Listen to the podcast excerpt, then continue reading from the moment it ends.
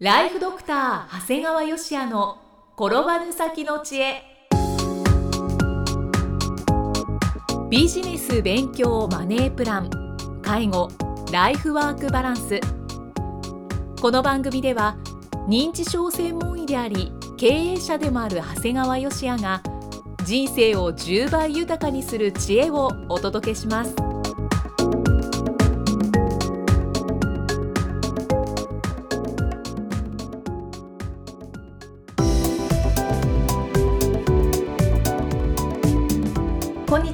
生きみえです。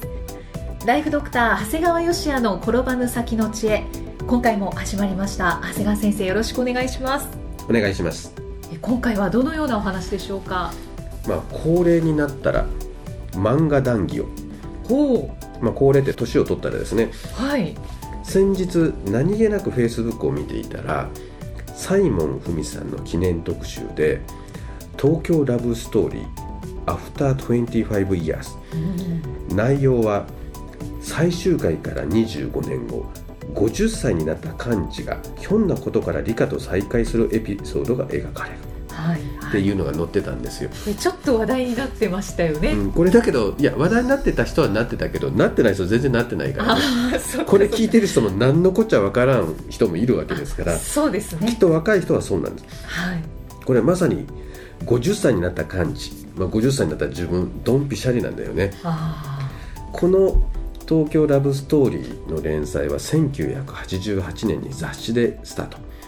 で1991年には鈴木保奈美と織田裕二の出演によりテレビドラマ化されてこう単行本の売り上げは累計250万部を超える超える大ヒットを記録してるあ、ね。すごい。い当時自分は22歳で大学4年生まさに青春真っ盛りだったやんだよね。本当そうですね。もうだからドキドキしながら連載を心待ちにしてたんですよね。う、ーんそんな東京ラブストーリーをねそれこそこれ聞いてる人もそうかもしれないんだけど20歳代のスタッフに聞いてもねなんかドラマはちらっと見たかなとかねあんまり感動がないんだよね。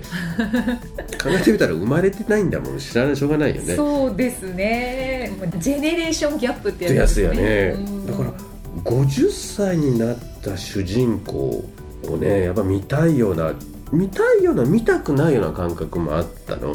でもやっぱり見たいんですよ。でどうしよう雑誌買いに行こうかなと思ったらフェイスブック見てるから家にいる時だから。どうしようでも今わざわざ今からコンビニかと思った時に迷ってたら今雑誌も Kindle で購入できるんよね。そうですね。そういう便利なものがありますね。ですぐに購入してあっという間に一気読み。はい。やっぱり読んでよかったなと思ってね、うんまあ、25年間いろいろあったけど、まあ、主人公と共に一緒に人生を歩んだんだなというような気がしました。そんな漫画があるって素敵ですね。やっぱりそうですよね。僕らの世代っていうのはもう昔のと、ね、あの僕らの親世代って漫画のない世代だったりすると漫画イコールくだらないものだけども要するに僕らは漫画読んでる世代ですからね、うんうん。だから認知症の患者さん見てるとねどれだけ物忘れが進行しても若い頃に覚えたこと時々百人一首なんかスラスラ言われる人がいるんで。かっこいいなと思って。はい。なんか素敵じゃない？なんか全然確かに。ちんぷんかんぷんなのに百人一首サラサラサラって言うのよ、うんいくつもいくつも。感動しちゃいますね。そう。で僕は残念ながら百人一首は覚えてないから。はい。まあでも漫画だけはたくさん読んでたからうん。これ年取っても漫画の話はできるなというふうに思ってます 先生他にはどんなものを読まれてたんですか？あのね実は僕は正直言うと東京ラブストーリーよりも同じサイモン文さんの同級生その前に出てたものなんですがこっちの方がドンピシャでしたね、あそうなんですね。まあ、20代前半の若者のラブストーリー男女が互角に渡り合ってどちらが先に大人になれるかの恋愛ドラマ。なんかいいねこのキャッチフレーズね。どちらが先に大人になれるかの恋愛ドラマね。これ1986年に連載ですから先ほどの東京ラブストーリーが1988年ですから2年前。はい。でもう当時僕は大学2年生。で医学部の中では比較的時間があって。で、ね、その時にちょっと思ったの。あんまりにも時間があったからこういう時にきちっと何か残しとかないと後で後悔するなと思ってとにかく本を読もう。うん。だから大学の時に時間があった時あの時代に本いっぱい読んだっていうことで結構本読んでたんだよねうん。小説もね。はい。ただこのサイモン・フミさんの同級生は、まあ、かっこよく言うと武者小路実篤さんの友情だとか、はい。夏目漱石の心っていうはいわゆるこう、えー有名な小説があるんだけどそれに負けないほどのインパクトがありましたね。だからまああの時本当にいっぱい本読んだ中でも結構印象に残ってる。うんはい。で急にまた読みたくなった。こうと言ったって本本はねでもちょっと実家に置いてあるんですけど。ああ残念、うん、でもわざわざ取りに行くのも大変。はい、やはりここでも電子書籍ですね。そうですよね。あっという間にダウンロードができます。はいで普通のね僕は普通の本の場合はやっぱり書き込みしたりとかいろいろするからこうあんまり電子書籍って好きじゃなかったんだけど、うん。漫画は電子書籍は全く問題ないね。本当ですね。書き込むなんてことないです、ね、必要ないですから。はい。でそうすると昔読んだ漫画の本がいっぱい電子書籍化されてるんだよね。あこれまとめ買いしてもいいなと思いながらも少しずつ購入してるんだよね。ーはい。やっぱりこう漫画こそ電子書籍 ということで最近はついに Kindle も購入しまして前は実は iPad mini の方で、えー Kindle のアプリ、アプリ Kindle のアプリを買ってそれで見てたんだけどもやっぱりちゃんと Kindle 買おうと、うん、本体を、うん、でこれやっぱりあのバックライトがない分目に優しいんですね。ねそのようですようん。充電もそんなにいらないっていうことであのいいなと思っています、うん。ですからまあもう少しねこう Kindle なら値段下げてもいいのにとか思いながらも結構買ってます、買ってしまってるんですね。うん、で最近はねこれ実は西門文さんの次に行っちゃって西門文さんのご主人広金健志さんっているんだけどはい、その人のこうヒューマンスクランブル。うん。これ人間交差点で書いたヒューマンスクランブル。あと「黄昏流星群」どうしようかな。一括購入しようかな。と思いながらもでもこれ一括購入しちゃうとなと思いながら一冊ずつ買いながら。そこ迷ってるんですね。そう「黄昏流星群」ははい。50巻なんですよね、わあ。50巻まとめ買いはやめようかなとか思いながらもうすでに16巻ぐらい買ってる。もうこれはいきますね。これは結局一括購入も一緒だったかなという気がしています。はいねでもこれからはなんかこのポッドキャストでも漫画の話が増えそうですね。そうですね。うん。結構、あのさすがに売れる漫画家ってやっぱり書きたいもの書いてないんだってことをすごく感じますね。しあのイキさん「黄昏流星群」って漫画知ってる？いや知らないんですよ。知らないと思います。はい。なんでかっていうと40代を超えた男女がもう一度心からの恋愛をしたいなと思う人たち向けの漫画なんですうん。でそこにはもうちゃんとした広金さんの戦略があるんだよね。さっき言いましたよね。僕らの世代は漫画昔から読んでる。でもじゃあ今の僕の50代もしくはもっと60代になった人が「鉄腕アトム」やあの「ドラえもん」では困るわけだよ。昔は読んでたんだけど、だけど漫画にはを読み慣れてる。だからその年代の方がその年代になった時に読んでみたいなという適切な漫画があれば必ず読んでもらえるんだって広金さんは考えたって書いてありました、そうなんですね、戦略ですね、はい、だからすごい大量な「ドラえもん」だとか「鉄腕アトム」でも漫画というのを読んだ人たちがある程度の年齢になった。はい。じゃあ40代50代の人は何を求めてるだろうって言ったら現実に皆さん結婚した家庭を持ってる人が多いわけだからそんはない。恋愛なんかできないわけだよね。だから少なくとも漫画の中で燃え上がるようなそれも若い子の恋愛じゃない40代50代の人の恋愛がバーって書いてあるわけですよ。うん。同世代の。そうそうするとなんかこっちもワクワクしてなんかちょっとこう一人不倫しちゃったみたいな。っていうことを知った時にだからさっきイキさんが知らないって言ったらすごいわかるわけ。イキさん読んでも意味ないもん。だけどイキさんが逆にイキさんはまだ今の現在の普通の恋愛もの読んでてよって感じ。だからこの悪いけど、まあ、あと10年20年経ったらはい。読んでください、わかりました。うん。黄ね、昏流星群。そう素晴らしい本ですね。だからきっとこのリスナーの方の中でも40代以上の方なんかはまあ知ってる知ってるっていう人が結構多いと思うよ、うん。うん、これ私大好きっていう人が多いねだから広金健さんって実はね課長島工作も書いてんだけど、はいあれはすごいよね世の中のサラリーマンの人が読む本じゃない僕読まないんだよ自分サラリーマンじゃないから、あそううん、だけど世の中にはいっぱいサラリーマンの人がいるからそそういう人たちが受けるわけだよねだからやっぱりどんな仕事でも漫画でもそうなんだけどやっぱり相手が誰が買ってくれるんだって必ずビジネス的なことは考えないと売れないんだよね。だからそういった意味では広金健一さんっていうのはあのそういうことをすごく考えてるからすごい人気があるんじゃないかと思いますね。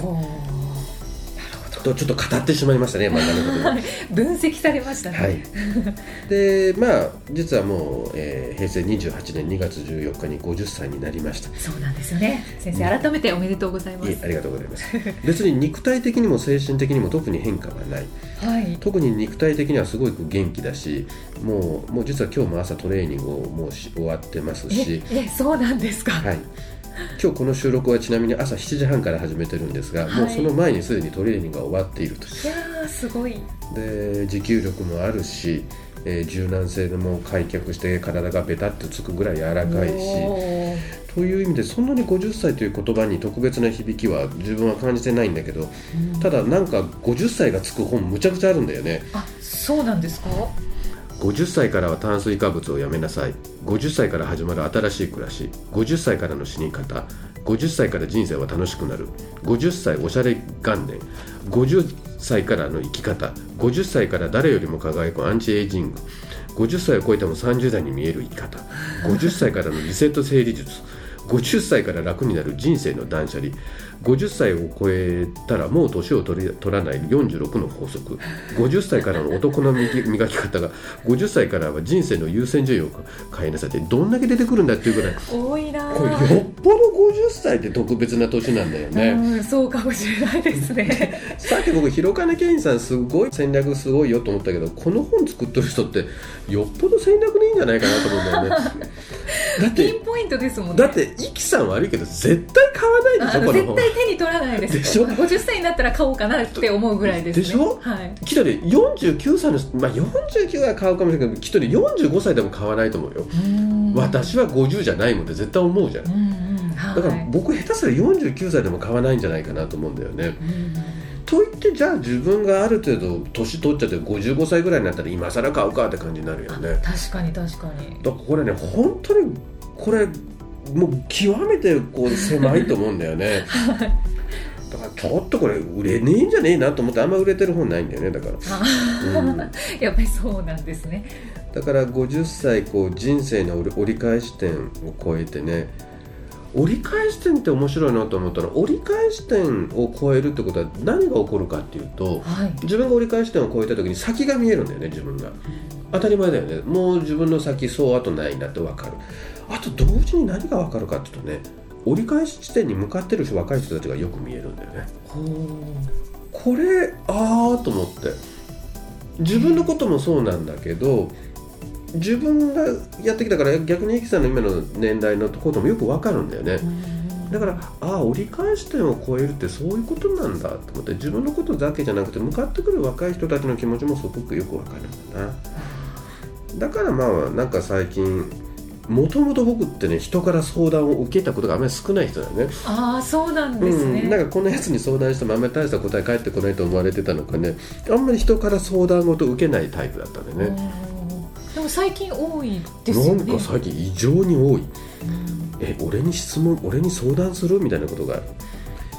ねまあだからそんな不思議な50歳で他に過去に知ってたの？自分の2歳3歳上の人がみんな50歳になると何やるんだろうと思って。みんな同窓会やるんよね。あ 不思議と50歳になると同窓会なんだよーね、うんということで平成28年4月30日は高校の同窓会です。あもうすぐはい。ですね。なんだかんだ言ってもとっても楽しみです。はい。でもすごいよ最近の同窓会。は完全に外注されてまして、いええそうなんですか。はい、ホームページもできていまして、え同窓会のですか？はいえで同窓会の出席は全部全部とか基本的にはホームページ上で登録なんですすごいですね。ではがきでも返信ができるからはがきで来た分もまたそこに更新されていて現在のところの参加人数って出てるんですよほ今現在参加人数120人う。ええすごいですね。えー、と400人ぐらいで120だからでも多いですよね。うんとまだ現状だからでそうすると誰々さんとかわからない人がいるから誰か知ってる人いませんかって言うとそのホームページでじゃあ僕は誰々さんに連絡しときますみたいな電話とかフェイスブックで連絡しときますちょっとまたその人が登録したりしてどんどんどんどん増えてるよね。これってでも取りまとめの誰か同級生の中で誰か一人二人いるんですよね。そうだから昔だと同窓会やるっていうと1人2人はとてもできないから10人20人が誰かやって定期的に集まってやってるって聞いてたの今は、えっと、やろうって言ったのが23人いるんだけどその人間がもうその同窓会の外注会社と組んでやってるだけだからすごいね進んでますねやっぱり。進んでるしいろいろねこうまたすぐ俺ビジネスチャンスを考えちゃうんだけど大した手数料取らないんだよねそこがね。こんな手数料取らずこんな程度でやれるんかなと思ったんだけど結構ね日曜日の夜のホテルとか土曜日の夜のホテルなんだよね。これってホテル側からすると一番空いてるとこじゃない？結婚式じゃない日であればすごい。だからそこでうまくやるのかなと思ったりね。ちょっとまたいろいろビジネスとしてね。そういう視点で見ちゃうんですね。うん。ででもありがたいよ。そのホームページずずっと残してくれるって言ってるから。あいいですね。うん。だから同窓会が終わってもうそれでクローズじゃなくてずっとそのまま残してって。で今でもそうだけど昔の懐かしの写真を投稿してくださいって投稿されてたりとか。一つのとても面白いサイトになってますのでやっぱり時代が変わりましたね。すごいですね。はい。いやあの長谷川先生と同じ50歳の方はもう今回うんうんと深くうなずきながら聞いていただいたのではないかと思います。えー長谷川先生ありがとうございました。はいでは最後に長谷川先生のもう一つの番組をご紹介いたします。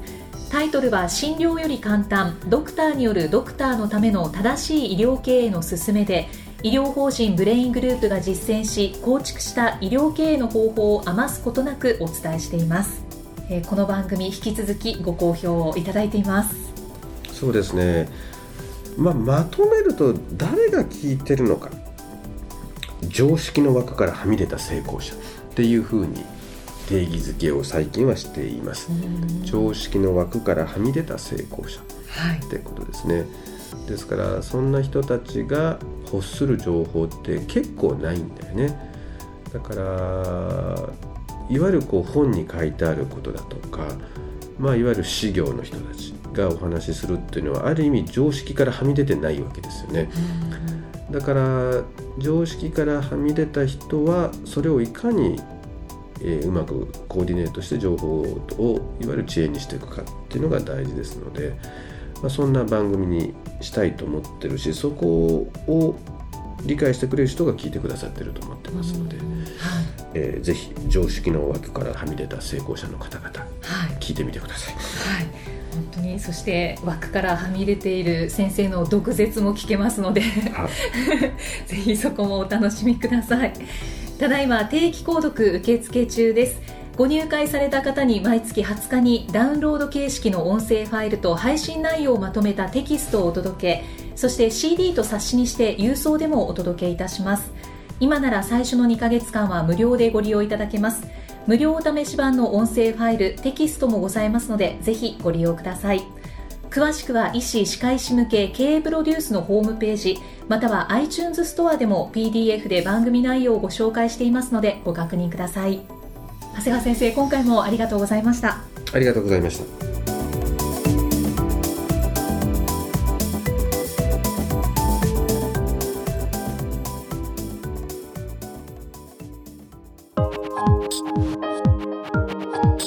今日の放送はいかがでしたか？